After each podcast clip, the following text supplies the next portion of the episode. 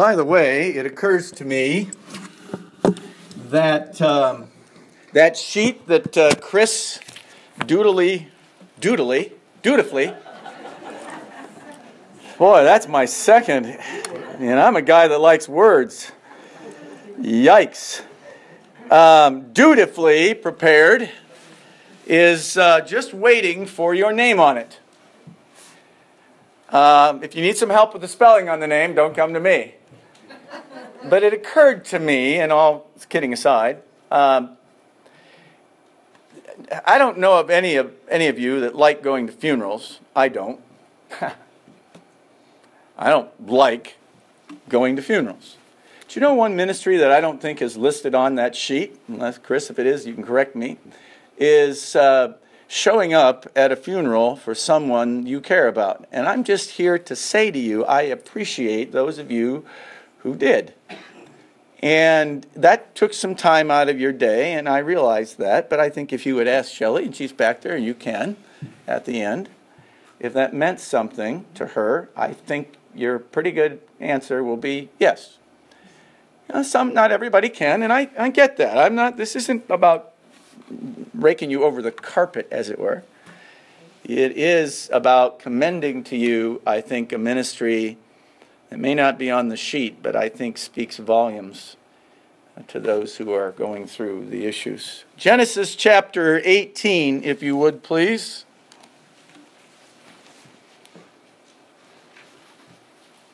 I need you all to show up, by the way, next week. I feel like Elijah, and I and I alone. I mean, some people are going to Detroit, some people are going north, some people are going east and west, and uh, so anyway, uh, show up if you can. How many friends? Uh, how many friends have you had in life? I asked the teens this morning. I asked them to write down uh, who they would consider to be their friend. I asked them to write down who might be their acquaintances, and I'm suggesting to you there is a difference. My question to you is uh, how many friends have you had in life? And how much could you ask of them? I have a and this may seem odd. It seems, in one sense, uh, I suppose, a little odd to me, too. I have a, a friend that I met uh, when I was in seminary and uh, serving at the other Bethel Baptist Church that's been part of my life. And um, we became friends uh, in, in not so good a way. His, uh, I'll never forget it, he came into my office and dis- had discovered that his daughter was being promiscuous with um, another person in the youth group, and he didn't know what to do. I won't go into all the details. We worked through that, and ultimately we became um, extremely close friends. I wound up leaving that Bethel and moving back to Arizona, and we have um, we have continued our friendship rather indirectly for the other years. The interesting thing is, I you know, I you don't tend to write people as much as you want, and you don't tend to say the things that you should. And my son happened to stay at his home a number of years ago, and and he said, "I still consider your dad to be the be- my best friend in life." Best friends would do incredibly difficult things for people. And so, what I want to talk to you, and I'm, you have to keep in mind, I'm on the tail end of a funeral, and my mind hasn't totally come full circle yet. So, um, but as I looked at this passage, and I thought about everything that's happened to me over the last couple of weeks and all of these things, it's, it, it, it's mindful. So, here's my thought for this morning our relationship with God is only as strong as our pursuit of his presence. I want you to think about that this morning. I've titled the message uh, Prayer on Steroids, which may not make much sense to you. But I have never found another prayer in Scripture like this one. I have never found another relationship in Scripture like this one you find in Genesis 18. It is the most amazing thing that I think I've ever read. Our relationship with God, don't want you to forget this, is only as strong as our pursuit of His presence. So the question I have, and I could shut up and sit down, but I won't. That wouldn't be fair or right or moral. Is are you cultivating that presence? There are three, three real environments where that kind of presence lives, and I want to speak to two of them. I want to speak deeper to the third. So, the first one that presence of God. So, the question is your relationship with God is only as strong as your pursuit of His presence. And His presence, folks, first of all, is where we enjoy His fellowship. First of all, his presence is where we enjoy his fellowship. Now, I didn't give a lot of attention to this last week, but I want you to look at 18, 18:1. Now, the Lord appeared to him by the oaks of Mamre while he was sitting at the tent door in the heat of the day. And Abraham is sitting down and I and I personally believe contemplating what God would have for him next. He had gone through the circumcision, he has experienced amazing things in his life and I would argue that he's on somewhat of a growth spurt. In other words, Abraham is in that wonderful process. He is under construction. God is working on him. He is learning things. He is learning to trust God, and it's not easy and he is he is waiting for the next step in that process and in and and and through the front door as it will as it were walks three individuals two of them we find out later are angels one of them i believe is the lord jesus himself walks right in his front door Before I go any further, I'll ask you, what would it be like to have Jesus for supper? And don't go all the corny answers. Don't go there. I wonder if it would change. I asked the teens, by the way, what if Jesus came to dinner? Would it change the subject of your conversation? Would you tell him how many family Bibles you have in the house? So I always want to do as preachers. Well, I got this Bible over here. Man, I'm so holy. I got Bibles throughout this house. I got King James. I got New American Standard. I got Old King James, New King James. I got the whole King James family.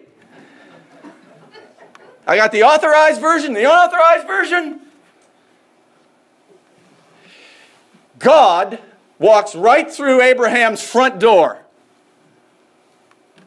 I wonder what that would be like for you.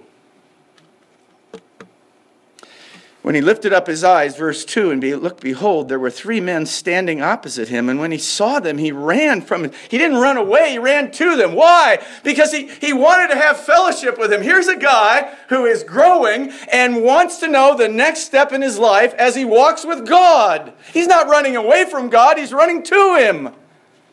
How many of us do that? He ran from the, from the tent door to meet them, and he bowed himself to the earth, and he said, My Lord, now if I have found favor in your sight, please do not let your servant pass by.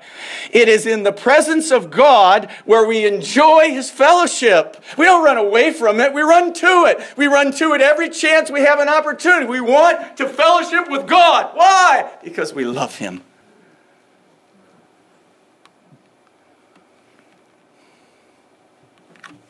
Please let, verse, verse, uh, verse 4, please let a little water be brought to wash your feet. That's a sign of graciousness to come into an Eastern home. And I will bring a piece of bread. I'll get Deb needs dough right on it. That you may refresh yourselves. After that, you may go on. Fact of the matter is, there's Deb needs dough right here, verse 6. So Abraham hurried in the tent to Sarah. Hey, Deb, quickly prepare three measures of fine flour and knead it. K N E A D. Knead it and make some wonderful cinnamon rolls. Well, bread cakes. You laugh, but as I mentioned yesterday, one, one, two very important items in fellowship is food and music.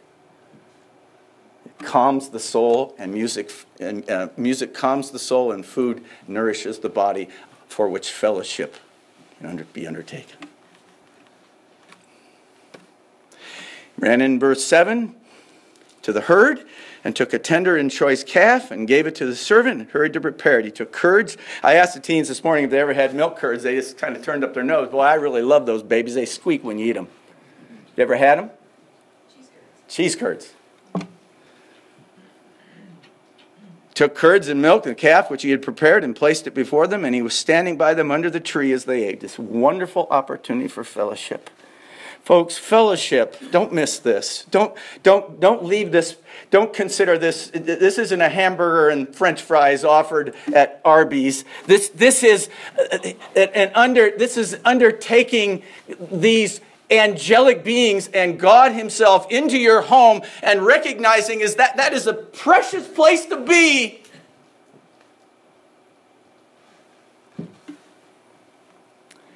Fellowship that is more a blessing than a burden. And I find it wonderful here that God was a welcome guest in his life.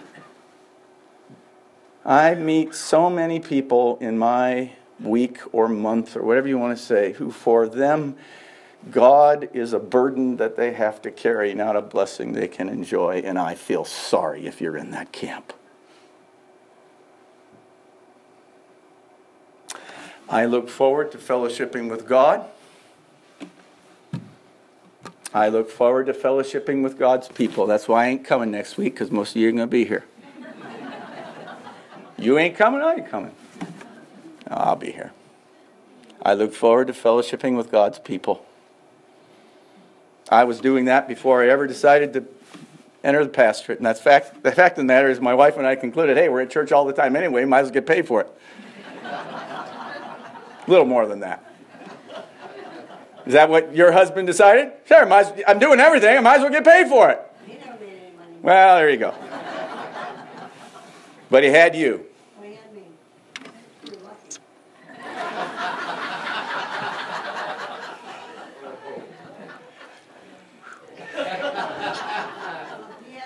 Someday I'll have your funeral. There you go. Truth hurts. Here's the thing, folks. You're looking at a man who is growing in his relationship with Christ. He wants God in his life. And the question I have for you is do you? Are you, are you simply are, are, you simply putting up with him because you know you've guaranteed your salvation, so you've got to go through the. Abraham is on a growth spurt. Now it isn't all going to be good. He's going to he's going to crash and burn, but we but but he is in the process of growing in his ways uh, in his relationship with the Lord, and he is looking for ways to further that. Come, stay a while, share with share with me, speak to me. Now, what the angels share to me or to him, I've, I've already touched on a little bit. But I want to I want to move to the second comment if I can. Not only in cultivating his presence is, is that the, that's the place where we enjoy fellowship. Secondly, it's here where we engage his plan. It's in the presence of God that we engage His plan for our lives. And I was in uh, Campus Crusade for Christ years ago. We had the four spiritual laws that you know we used as a, an evangelistic tool. And one of them is God. I can you know I can remember it still today. God has a wonderful plan for your life. Does He? Yes. And and Abraham is on the front edge of that wonderful plan that's, that the angels or that the Lord lays out, beginning in verse 9. Now, I won't go through all of that. But 9 through 14, they remind him that Sarah is going to have a son. In her advanced age, God can do it. And then in 17, the second part of the plan is the Lord said, Shall I hide from Abram what I am about to do? You don't hide from your friends what the plan for their life is. Unfortunately, for some people, they spend their life, they get, maybe they even get saved, but they have no interest in what God's plan is for the life. And I don't get that. If you are enjoying sweet fellowship with the Lord, then you then you will discover God's plan for your life. Now, you think about that for a minute. You say, Well, I don't know what God's plan is. Then I come back to question one Are you cultivating a presence where His fellowship is welcomed? And, uh, you know, I won't go back over all of this, but verse 18 since Abraham will surely become a great and mighty nation, and in him all the nations and the earth will be blessed. For I, 19, have chosen him so that he may command his children and his household after him to keep the way of the Lord by doing righteousness and justice. Keep those two words in mind, so that the Lord may bring upon Abram what he has spoken about him. That's God's plan for his life. We recognize when we begin to embrace God's plan that He has something for us that's larger than ourselves. It's a bigger plan than us.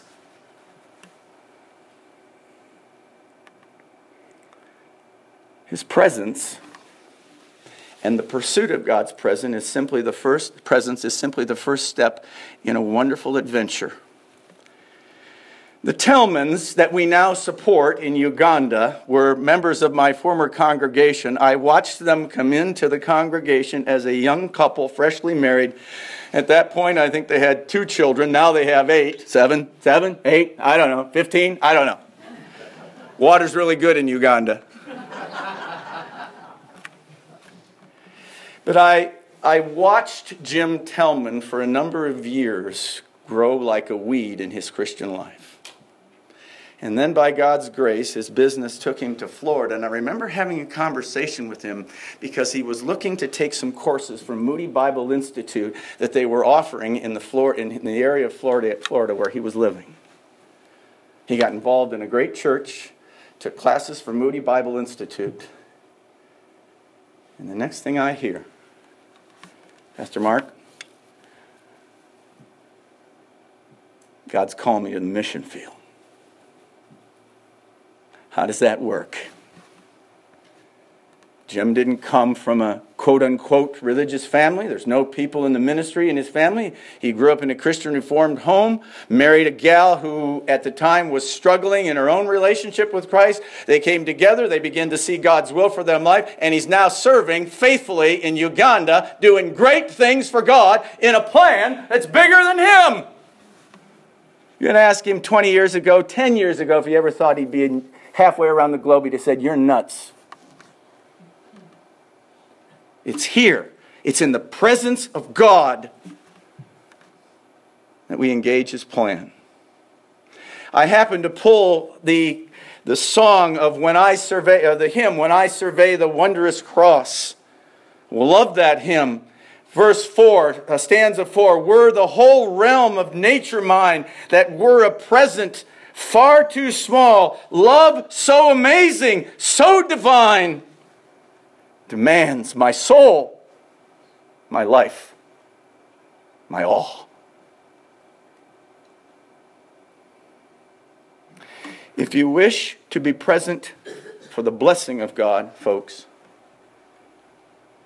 you must embrace the burden of God. You must get out of this what's in it for me mentality that has been fostered upon us, even from churches. Become all you can be. God wants you to be happy, always, prosperous, rich. You got to get out from under that baloney and see the plan of God, which is much, much larger than you.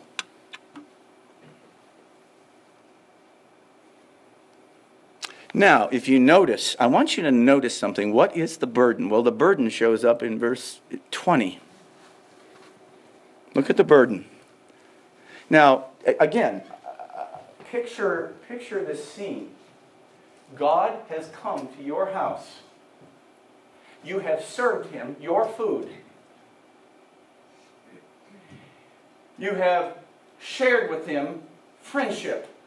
And he has shared with you his plan for your life. And then he says in verse 20, By the way, I need to stop here. Some of you, I, I, know some of you think that this isn't the Lord Jesus Christ. And my question to you then is who in the world is it? And why did Moses print those words in capital letters suggesting it's God?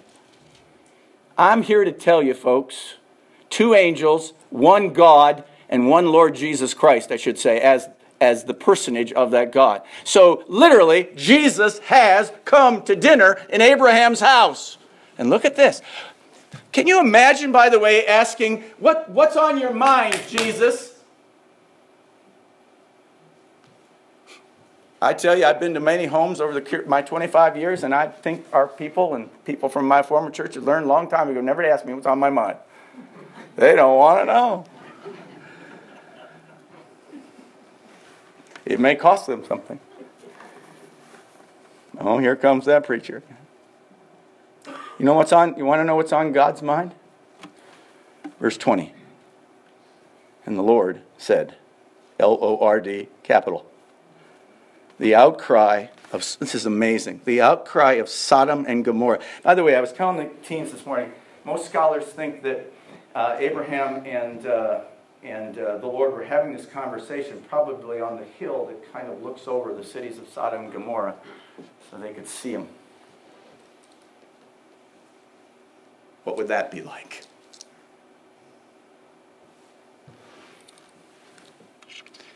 And the Lord said, The outcry of Sodom and Gomorrah is indeed great, and their sin is exceedingly grave. I will go down now. This is obviously, you know, helping you understand that God is not oblivious to what's going on in our lives, among other things. But 21, I will go down now and see if they have done entirely according to its outcry which has come to me, and if not, I will know. Which leads me to the third aspect of God's presence. Not only is it here where we enjoy his fellowship. Not only is it here where we engage his plan, it's here where we enlist his power. It's here in his presence where we enlist his, his power. And what unfolds now, look at 23 or 22. Then the men turned away from there and went towards Sodom while Abraham was still standing before the Lord. The two angels go on their way, and, and Abraham's having a face to face with God. Now, I don't know where anywhere else in Scripture you find this kind of thing.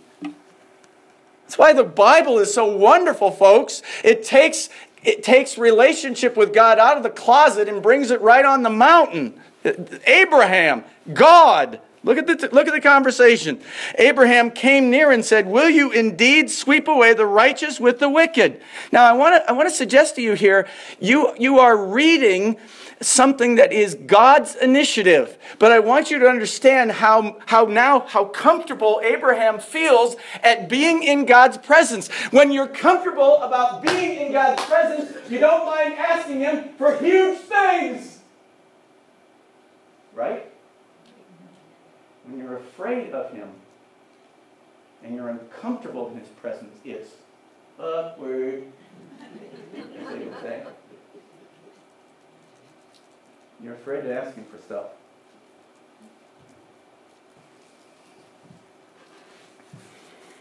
Keep in mind, this is God's initiative.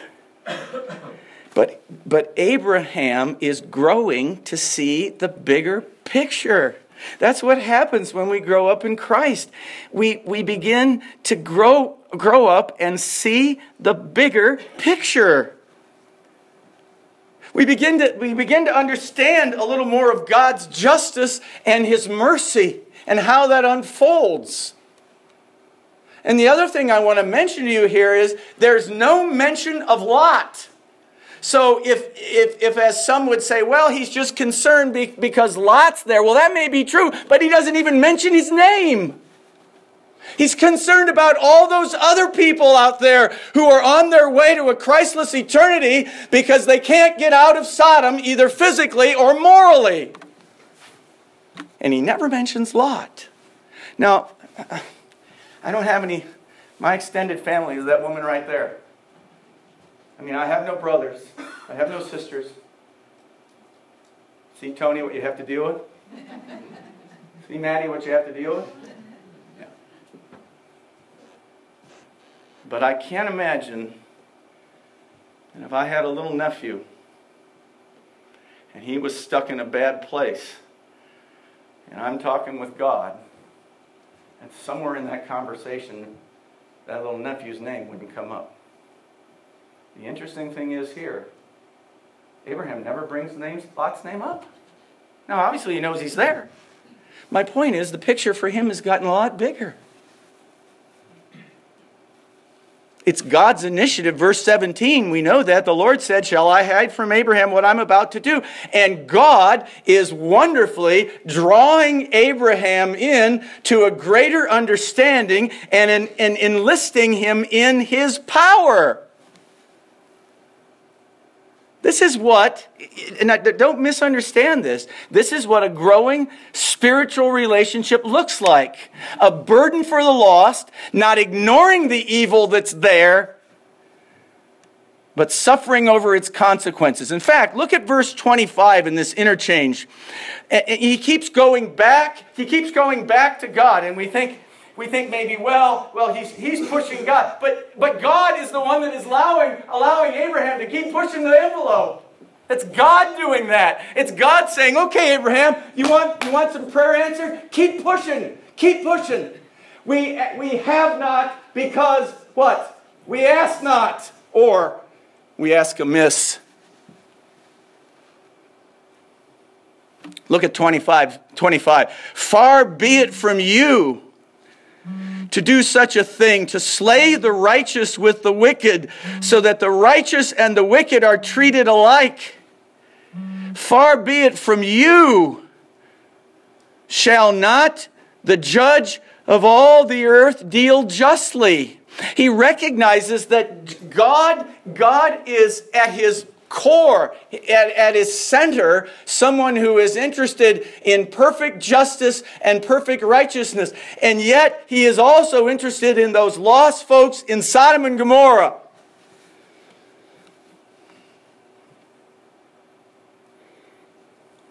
One man writes Abraham is feeling his way, I love this, is feeling his way forward in a spirit of faith where he, he grasped the range and righteousness of God's rule. It's like, it's like learning to take those steps that are so hard initially. I don't know if you remember what it was like to learn how to write. I forgot quickly. But I remember, this is going back a way before the earth had completely cooled. We had these big old fat pencils, and I think they sharpened them with a pocket knife. There was no pencil sharpener made that, that could get him, but I got that pencil, and I remember, you know, had big paper with lines, you know, like that wide. This is 1960, folks. This is 1962, folks. What do you expect? Or it's 63, actually.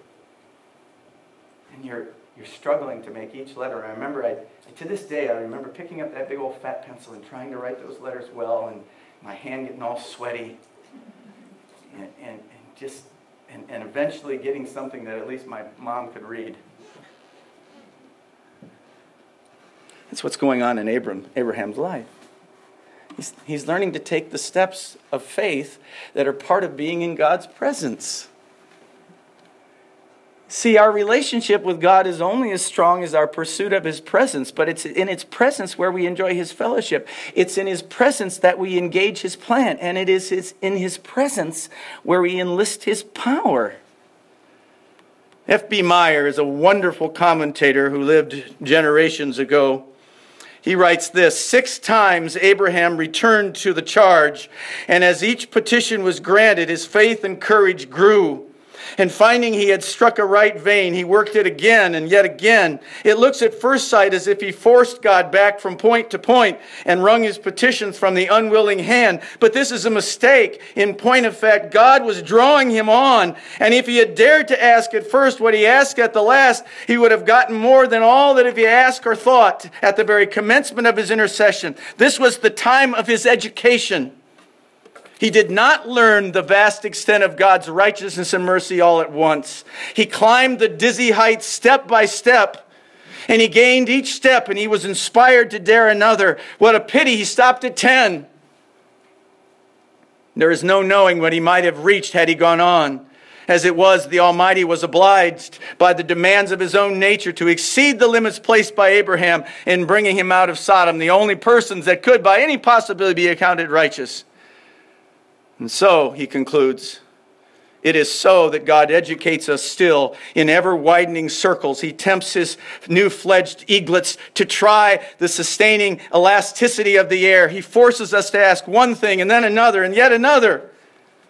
And when we have asked our utmost, there are always unexplored remainder, remainders behind, and he does exceedingly abundantly above all. There were not ten righteous men in Sodom but Lot and his wife and his two daughters were saved, though three of them were deeply infected with the moral contagion of that place. The point, though, he just keeps bringing Abraham along. I want to ask you this morning if you're in God's presence. I want to, I want to ask you this morning if that's a foreign place to you or a place of warmth an invitation. And I want to ask you if your relationship with God is strong.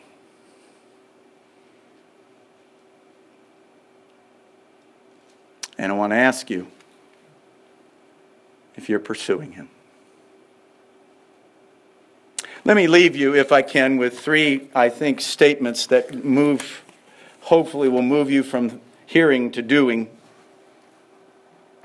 Let me start from something we all appreciate, and that's food.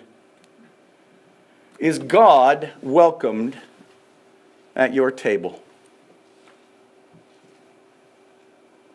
Or would his appearance at your table cramp your style? Would it change your conversation, change the jokes you tell, change the bitterness you feel, the attitude you have? Is God welcomed at your table? Or does his appearance, or would his appearance at your table change your ability to have real fun? Secondly, Is God welcome in your will? Your what you conclude the will for your life is. In other words, have you opened your will up to God? Is he welcome in your will? Does his plan matter in your life? What if he would what if he would drop by and say to you, "You know, I don't like where you're going. I don't like the direction you're going. I don't like the company you're keeping. I don't like I don't like the lack of time you've spent me. Would would it matter to you? Is God welcome in your will? In your will, what you want to do, what you hope to achieve, what your plan is. Don't you understand, God? I got a plan. and I want you to put your stamp of approval on it. It's a good plan. I made it, and it's good. Hmm. Thirdly, is God's power welcome in your wishes. Is God's power welcome in your wishes? Do you, well, do you know Him well enough? Here's the thought Do you know Him well enough to press Him, to plead with Him? Six times Abraham went to God. He just kept he just kept feeling the fellowship grow.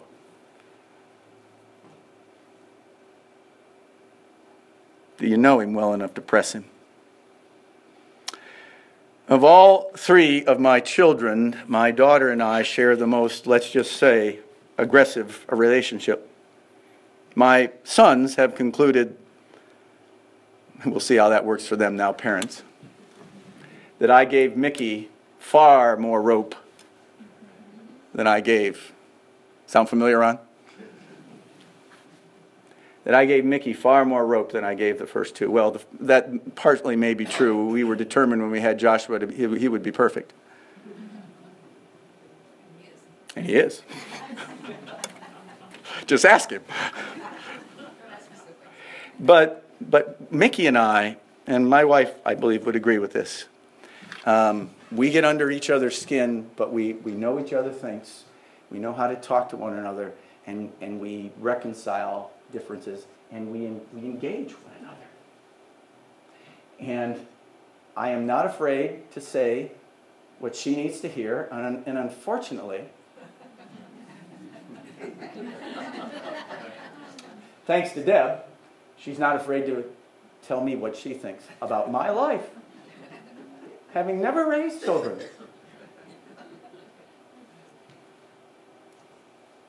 So when the chance came for me to finish my dissertation, she said, Now, Dad, now don't muck this up.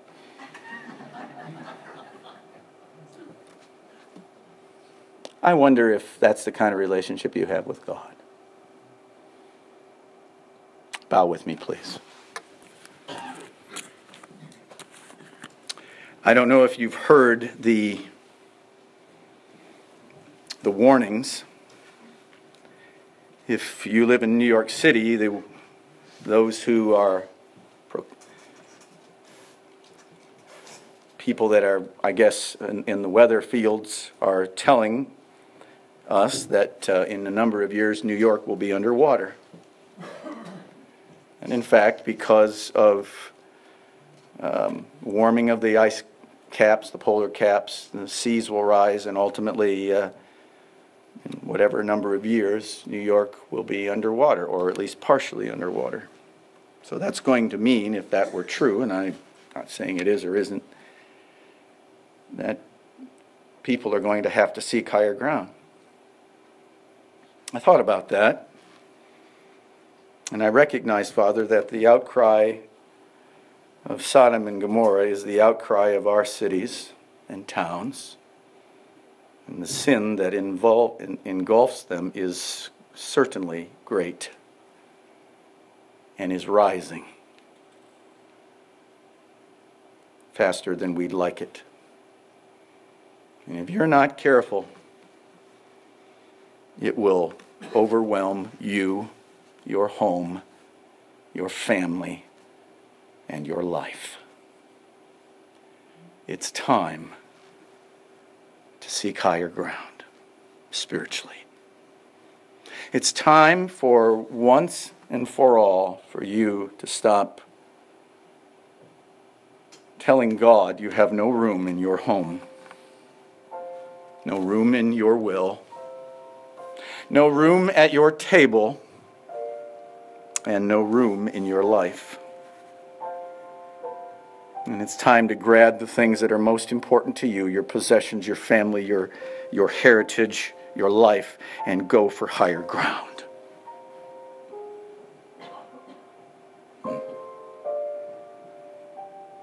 You may think you have forever. I'm here to remind you. I just preached another funeral of someone who thought he had longer. It's time to head for higher ground. It's time to entertain God. It's time to welcome Him into your life. Father, now thank you as we as we end our time. Thank you so much, dear Lord, for this practical and great image I have of we have of Abraham. Pushing the limits, Father, asking you to, to enter into his life and, and, to, and to do a work that he can't do. And thank you for the privilege we have of watching him entertain you and engage you and enlist you. My prayer is now, as we sing that, this might not fall on deaf ears The culture is dying, Father. The sea is rising.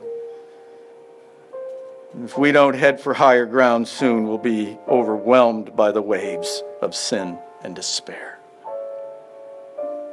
Thank you, Father, now for the privilege we have of welcoming you into our lives. For the sake of Jesus, for the honor of the kingdom, and for the blessings of God, we now pray it. In Jesus' name we ask it.